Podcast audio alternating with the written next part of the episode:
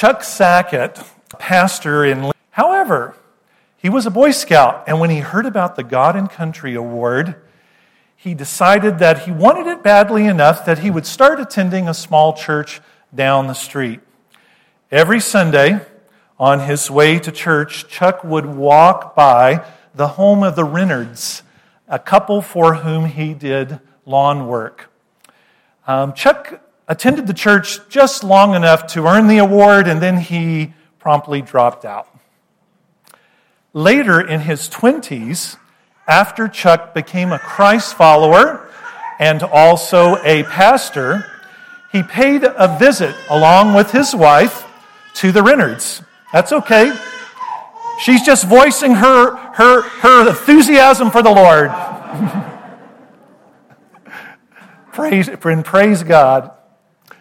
Chuck decided that, uh, along with his wife, that he would pay the Renards a visit in a nursing home because he had heard that they were in a nursing home. Um, he went to the nursing home and had a delightful visit with the Renards. And as he and his wife were turning to leave, the Renards said something to Chuck that he says he will never forget. They said to him, Chuck, do you remember when you used to go to that little church down the street? He said, Yes.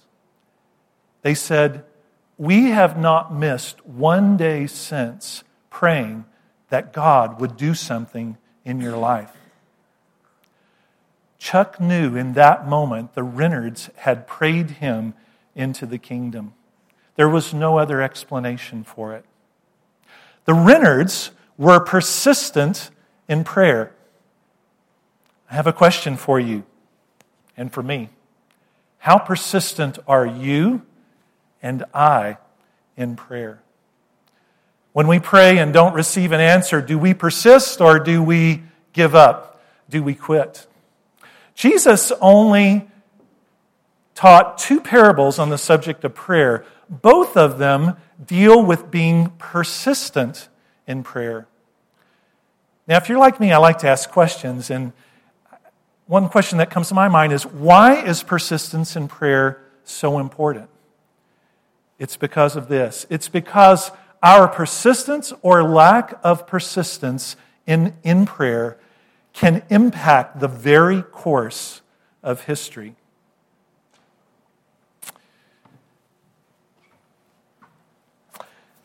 This morning, we're going to examine one of Jesus' two parables on prayer. It's the one found in Luke 18, 1 to 8, the passage that we just heard read. But before we do, I want us to do something. I want us just to simply pray and ask that God would grant us spiritual understanding as we read, as we explore this parable. Would you pray with me again?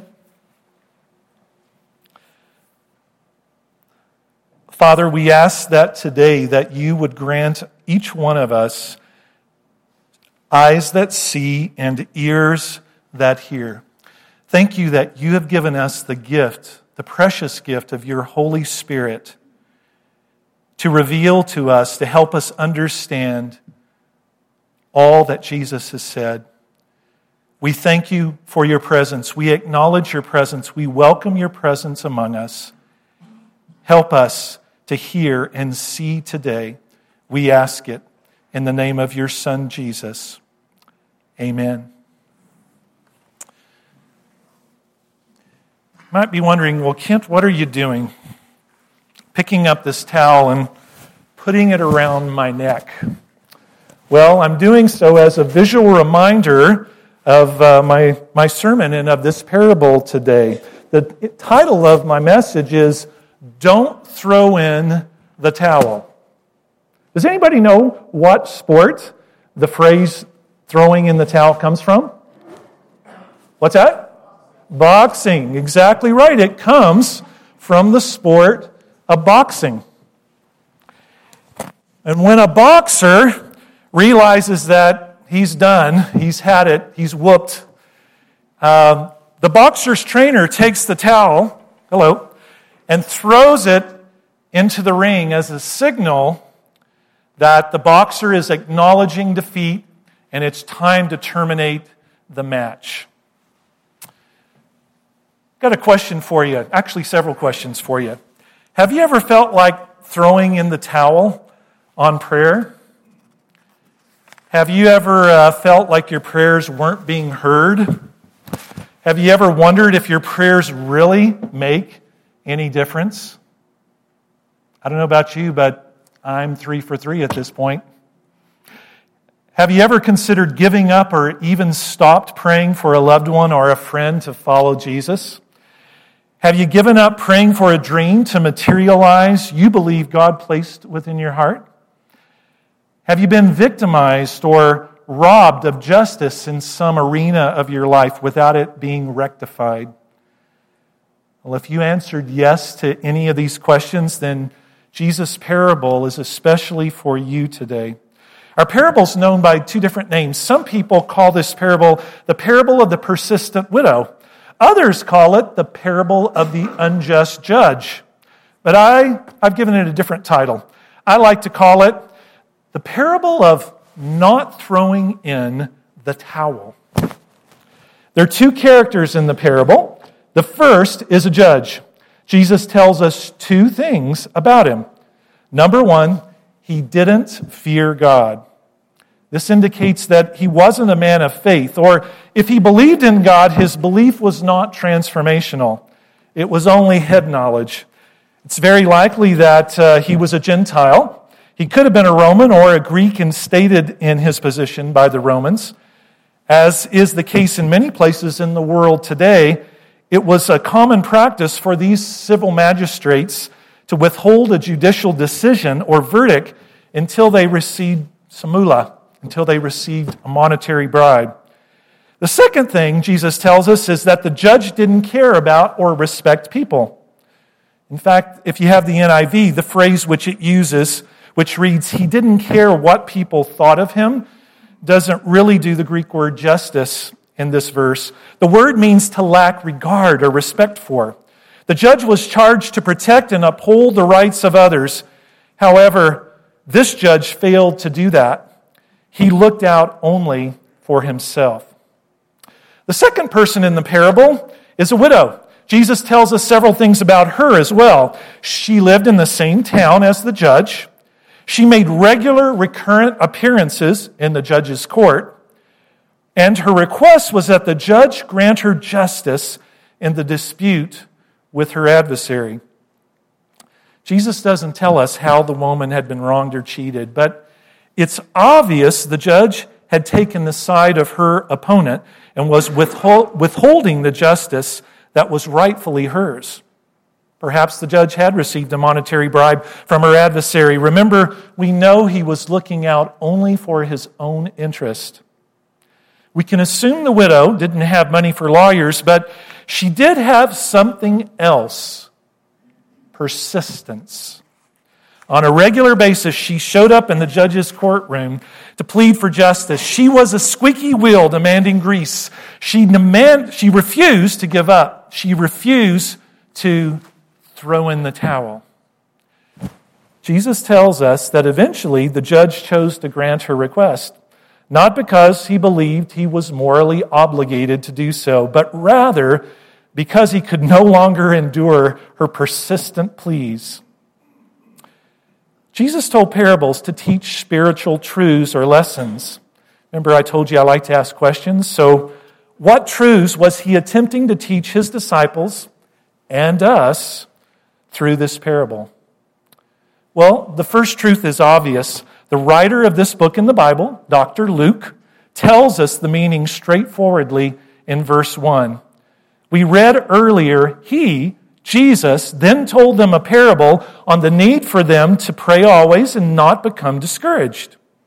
Jesus uses the example of the widow to teach us that we should persist in prayer, that we shouldn't quit, we should not allow discouragement or unanswered prayers to cause us to throw in the towel.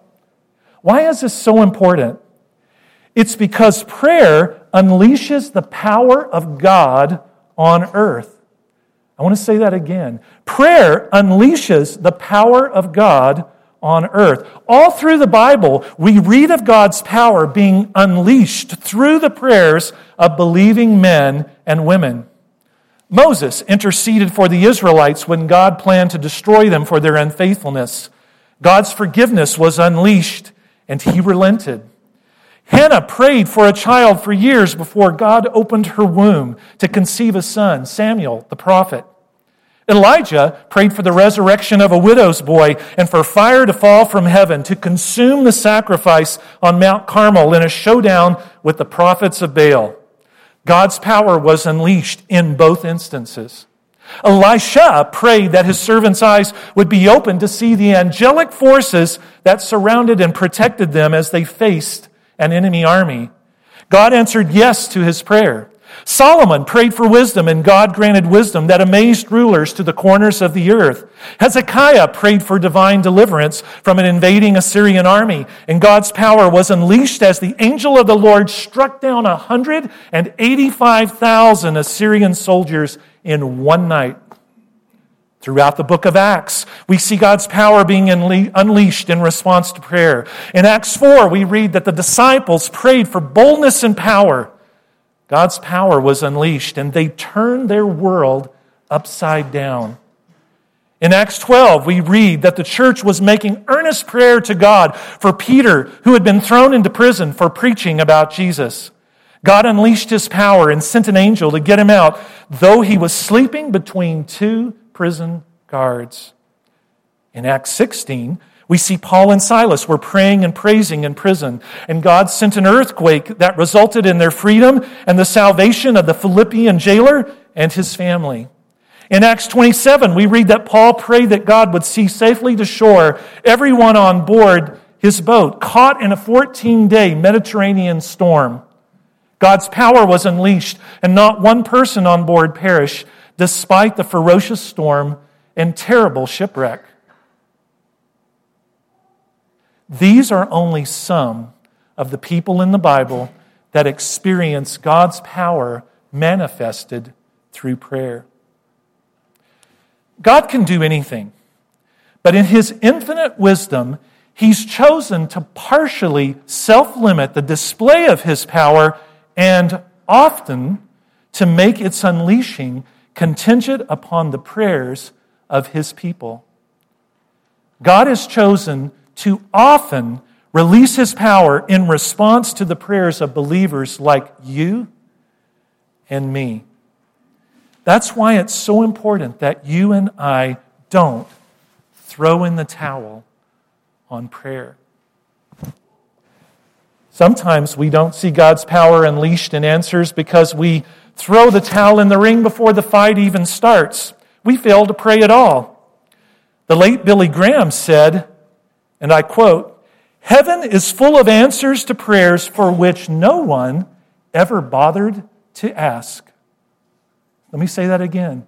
Heaven is full of answers to prayers for which no one ever bothered to ask.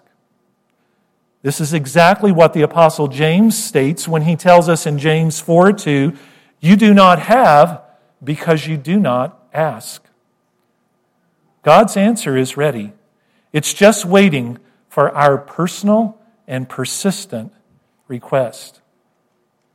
Sometimes we don't see answers because we fail to pray. At other times, we fail to receive answers because we quit praying before the answer arrives we don't persist. Did you know that nowhere in the Bible are we instructed to pray for something once and then stop? Nowhere in the Bible are we told that praying repeatedly for the same request demonstrates a lack of faith.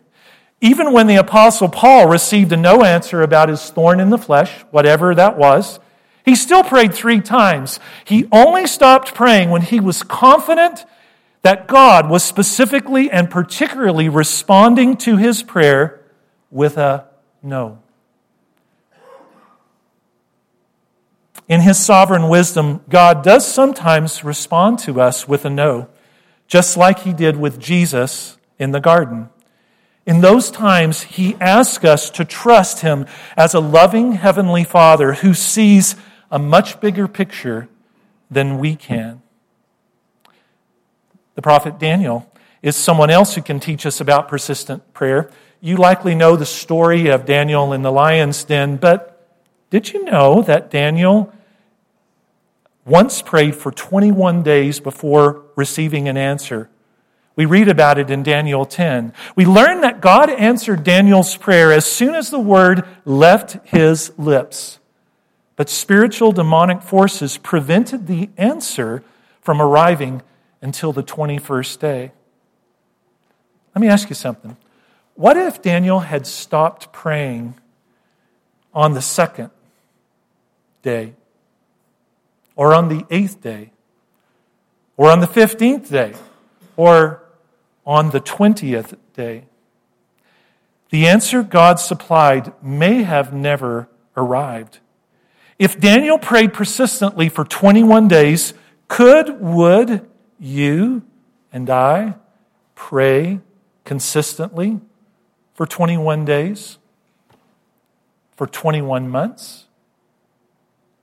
For 21 years? Jesus taught his followers to pray, Thy kingdom come, thy will be done on earth as it is in heaven. Did you know that God's will is not always done on earth? If God's will was always done upon earth, the prayer Jesus taught us to pray would make no sense. God's will being done on earth is sometimes contingent upon you and I praying and choosing to not throw in the towel. Despite Doris Day's famous song, Que sera, sera. You can laugh. The world does not operate on the maxim, whatever will be, will be. Most of you millennials that are in the room have no idea what I'm talking about or what I'm singing about. But I know you've heard similar phrases like, if it's meant to be, it will happen. If it's not, it won't. It's the same belief. That is fatalistic theology, and it's not biblical. God has invited you and me to be change agents, to be future shapers, to be kingdom bringers in our world. And one of the primary ways this happens is through prayer. The prayer of faith unleashes the power of God upon this earth in the lives of people. God promises in His Word, if my people who are called by my name will humble themselves and what? And pray and seek my face and turn from their wicked ways, then I will hear from heaven and I will forgive their sin and I will heal their land. God's promise of divine power and action in this verse is conditional. It's contingent upon the prayers of his children. Well, what is Jesus not saying through this parable? He is not telling us that God is reluctant to grant our request and that we have to twist his arm or pressure him to act.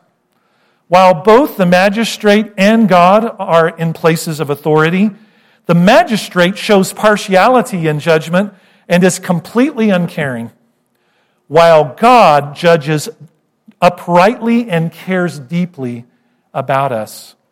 The comparison Jesus is making is not a, between the magistrate and God, is not a A is like B comparison. Instead, Jesus is saying, if the human judge who didn't fear God or care about people was willing to grant justice to the widow in response to her persistent prayers, how much more will your heavenly Father, who loves you and is the impartial and perfect holy judge, answer the righteous prayers of his children, and he will answer swiftly.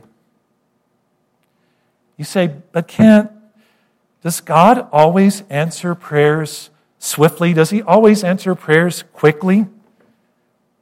Did the judge answer the widow quickly? Not in the sense of the time it took to grant her request. But when the decision was made, the answer from the judge was swift. He said, Yes, I grant your request, and it was done. God's timing often does not sync with our preferred timing of response. Have you ever experienced that reality? I have. God is bringing about his purposes in the lives of people all around the world, and sometimes his response to us is wait or not yet. To allow his purposes and plans to be accomplished in us and in others. Let me give you an example of this from Scripture. In Revelation 6, 9 through 11, we read this. When he opened the fifth seal, I saw under the altar the souls of those who had been slain because of the word of God and the testimony they had maintained. They called out in a loud voice, How long, sovereign Lord, holy and true, until you judge the inhabitants of the earth and avenge our blood? Then each of them was given a white robe, and they were told to wait a little longer until the full number of their fellow servants, their brothers and sisters, were killed just as they had been. In response to the prayers of Christian martyrs, God indicates in this passage that He will surely serve justice on those who killed them. But He tells them that the dispensation of that justice will be in the future. If God dispensed justice right now in every situation and answered every righteous prayer immediately, it would prevent his purposes and plans from being fulfilled in others. The tapestry that he is wonderfully weaving through the interactions and intersections of our lives would not be completed. Part of our challenge is our perspective on time our limited perspective. We understand and see time so differently than God does. God is not bound by time. He existed before time began, and He will continue to exist after time ends. The Bible says that to God, a thousand years is like a day, and a day is like a thousand years. What sometimes seems terribly slow to us from our limited human perspective is not slow at all in the scope of eternity. God will respond to the cries of his children. And when he does, that response will come quickly. So Jesus urges us in this parable to keep praying and to not throw in the towel. When we persist in prayer, our prayers unleash the power of God upon earth. In addition to these truths, the parable has one additional lesson. The context of this parable is Jesus talking about his return. In verse 8, at the end of the parable, he asks a question. He says, Nevertheless, when the Son of Man returns, will he find that faith on earth? When he says that faith, what is he referring to? He's referring to the kind of faith demonstrated by the widow through persistent prayer. Notice too that Jesus doesn't say, if the Son of Man returns, if the Son of Man comes. He says, when the Son of Man comes. Jesus is reminding us here that he is coming back to earth again, but he won't be coming as a baby the next time. No, he will be riding a white war horse from heaven. His eyes will be like blazing fire. On his head will be many crowns. He will be dressed in a robe dipped in blood, and out of his mouth will come a two edged sword, for he will come as judge and victorious warrior. On his robe and on his thigh, a name will be written King of Kings and Lord of Lords. He asks if he will find faith when he returns. Will Jesus find faith in you and in me? Will he find us confessing him as Lord? Will he find us obeying and following him? Will he find us loving him with all our heart, soul, mind, and strength? Will he find us seeking first his kingdom? Will he find us being persistent in prayer? Or will he find you and me having thrown in the towel. Some of you here today have uh, already thrown in the towel. You've given up on prayer. Perhaps you're even contemplating giving up on God Himself. You know, in the fight called life, the match is not over until you die. And until then, throwing in the towel is reversible. You can pick it up again. You might have lost a round or two or more. You might have even been sent reeling to the mat. But the fight is not over. God is not angry at you.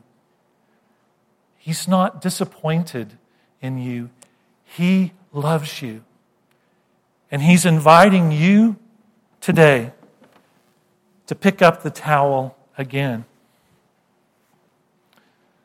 Others of you here may have not consciously thought about throwing in the towel, but if you are really honest, you are so discouraged that you really might as well not be in the ring.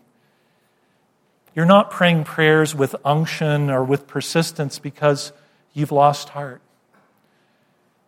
Jesus comes to you today, and like a, the most skilled boxing trainer, he's, he's wiping your brow and he's refreshing you with your towel. He's speaking words of encouragement to you, reminding you that he is with you and that he will never forsake you. He's reminding you that if you persevere, you will be rewarded. He's renewing your passion. A few of you here today uh, have never uh, picked up your uh, spiritual boxing gloves, much less your towel. You've never submitted yourself to the trainer's tutelage. Did you know that your trainer, Jesus, died on the cross to pay the penalty for your sins? and that he rose again from the dead three days later so that the evil inside of you called sin could be defeated. He's inviting you today to submit to him. Your spiritual boxing career begins when you choose to release control of your life totally to the trainer, to Jesus.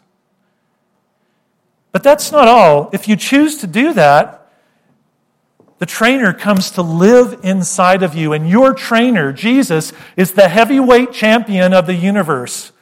By his Spirit, he comes to live inside of you and me and to give us wisdom and strength to be able to fight the battles of life that are very real and to be able to fight for his kingdom. No, spiritual boxing is not easy, it's hard work. But it's what you and I were created to do. And it's what will bring you lasting fulfillment. Jesus is inviting you today to begin a relationship, a learning relationship with Him that will last forever. How will you respond to His invitation? I believe with all my heart that the Spirit of God is speaking to each one of us in this room today, including me. And because of that, I believe this is a very holy moment. I'm going to invite you to do something. I'm going to invite you just to bow your heads, and if you want, you can close your eyes just to help you focus. And I'm going to invite you along with me in the silence to listen to what the Spirit of God is saying to you right now. Let's do that.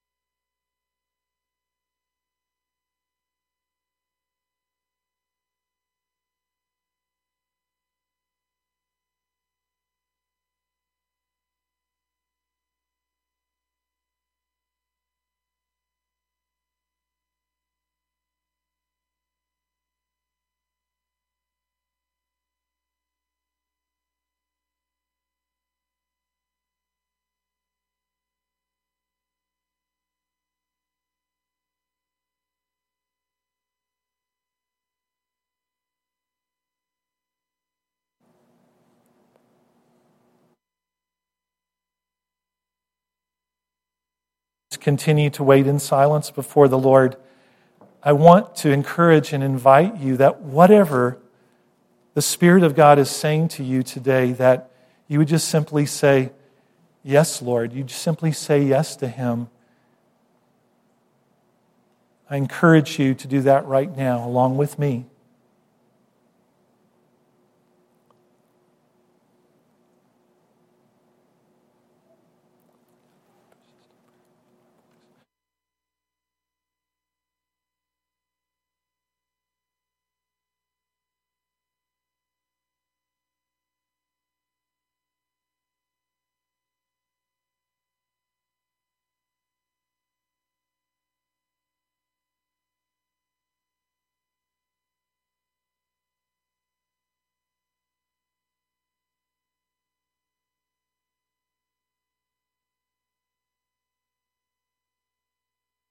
We thank you for the reminder of your words to your disciples, to us, your invitation not to become discouraged and to quit, but to persist in prayer. And by doing that, to be a part of working together alongside you in your plan to bring renewal, to bring mercy and grace, to bring forgiveness to bring life to us and to the world around us. Thank you that we get to be a part of your kingdom work. And thank you that we get to be a part of it through prayer. Help us today not just to be hearers of your word, but to be doers, people who will take you at your word and who will live it out in our life. Help us to do that today and this week and each and every day that we walk upon this earth. For we ask it in the mighty and the powerful and the wonderful name of Jesus. Amen. Before our uh, worship team comes to uh, lead us in our closing song, I just uh, wanted to share a couple of impressions that I had with you as I was preparing for the message today. Um, as I was uh, last night, as I was preparing for today, um, God gave me an impression for some people in the first service, and, and He's also given me an impression, impression, a couple of impressions today. I want you to know that I don't know yet if God's going to call me to be your uh, um, senior pastor here at Hawkwood or not. Um, Obviously, I think that's a possibility, or it wouldn't have come this far in, in, in the process. But uh, I don't know the answer to that yet, and we're going to be partnering together, both you as a church family and also me and Elaine, um, over the next few days, continuing to try to discern that. But whether or not God calls me to be your senior pastor, I don't believe the message that He put on my heart, this parable, is by chance today. I believe that God is issuing you an invitation here at Hawkwood Baptist Church to be people, men and women, young people, children of prayer like you have never been before. God wants his kingdom to come in you and also through you. And that will not happen apart from people choosing to pray and to persist in prayer. As I was thinking about this, um, I particularly, as I thought about the second service, and I don't know, I wasn't sure who would all be here, but um, the young people in this church came to, my, came to my mind, those who are in junior high and high school. And I want to let you know that I believe that this invitation is as much, if not more so, for you today than it is for anybody else here. God wants to use you as change agents in your schools, in your homes, with your friends, and He wants you to, to use you as change agents in your church. Paul said to Timothy, Don't let anyone look down on, look down on your youth. You are not a second class part of this family. You are a vital and important part, and God wants to work with you. And part of that may be dependent upon how you respond as youth to God's invitation to you to dig into Him through prayer and to be persistent in prayer. And even though I know they've already left, I also sense for the children in this church, God is placing and wants to increase the anointing upon the lives of the children who are, who are in this church. And I want to encourage you as, as adults to do all you can to pour into their lives and to pray for them. Give them opportunities to serve. Expect to see God working through them through prayer. You have prayer ministry times? Go and get some of your kids. They will pray with a purity and with faith that some of us adults really struggle to muster. So the invitation is yours, I believe, from the Lord. He has so much for you. How will you respond? The Lord bless you. Thank you so much.